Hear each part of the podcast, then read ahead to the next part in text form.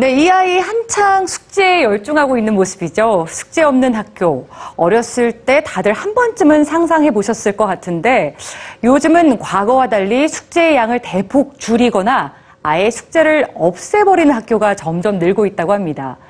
숙제가 학생들에게 실질적인 도움을 줄 수 있나라는 의문 때문이라고 하는데 이렇게 되면 과연 숙제, 학교에서 살아남을 수 있을까요? 뉴스지와 생각해 보시죠.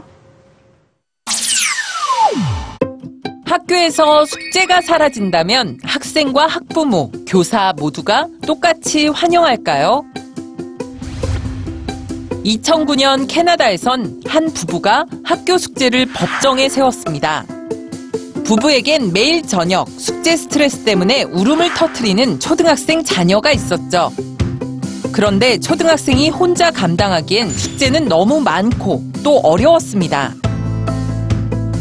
결국 편안히 휴식을 취해야 할 저녁 시간은 아이를 도와 온 가족이 숙제를 하는 시간이 되어버렸죠. 그리고 매일 숙제와 씨름하던 부부에겐 커다란 의문이 떠올랐습니다. 과연 학교 숙제가 아이에게 도움이 되는가라는 본질적인 물음이었죠. 결국 자녀의 숙제를 없애달라는 소송을 제기한 가족.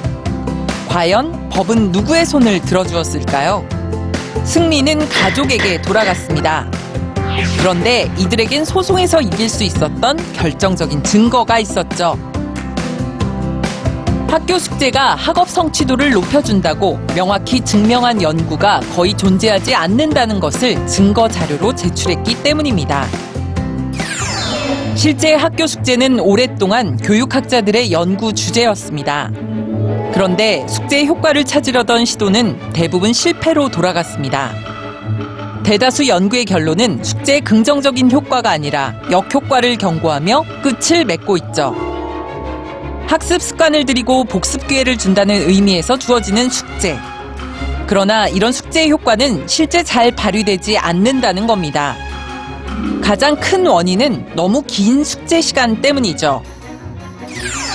미국 듀크대 연구에 따르면 중학생의 경우 숙제에 매달려야 하는 시간이 하루 1시간 30분, 고등학생은 2시간 30분을 넘게 되면 숙제의 긍정적인 효과는 사라지며 특히 초등학생의 경우엔 숙제가 오히려 학업 성취도를 떨어뜨리는 요인이 된다고 합니다. 호주의 연구팀은 아예 초등학생의 숙제는 학습에 기여하는 바가 전혀 없을지도 모른다고 결론 짓습니다. 초등학생의 경우 숙제로 인한 압박과 불안, 스트레스를 너무 많이 느끼기 때문이죠.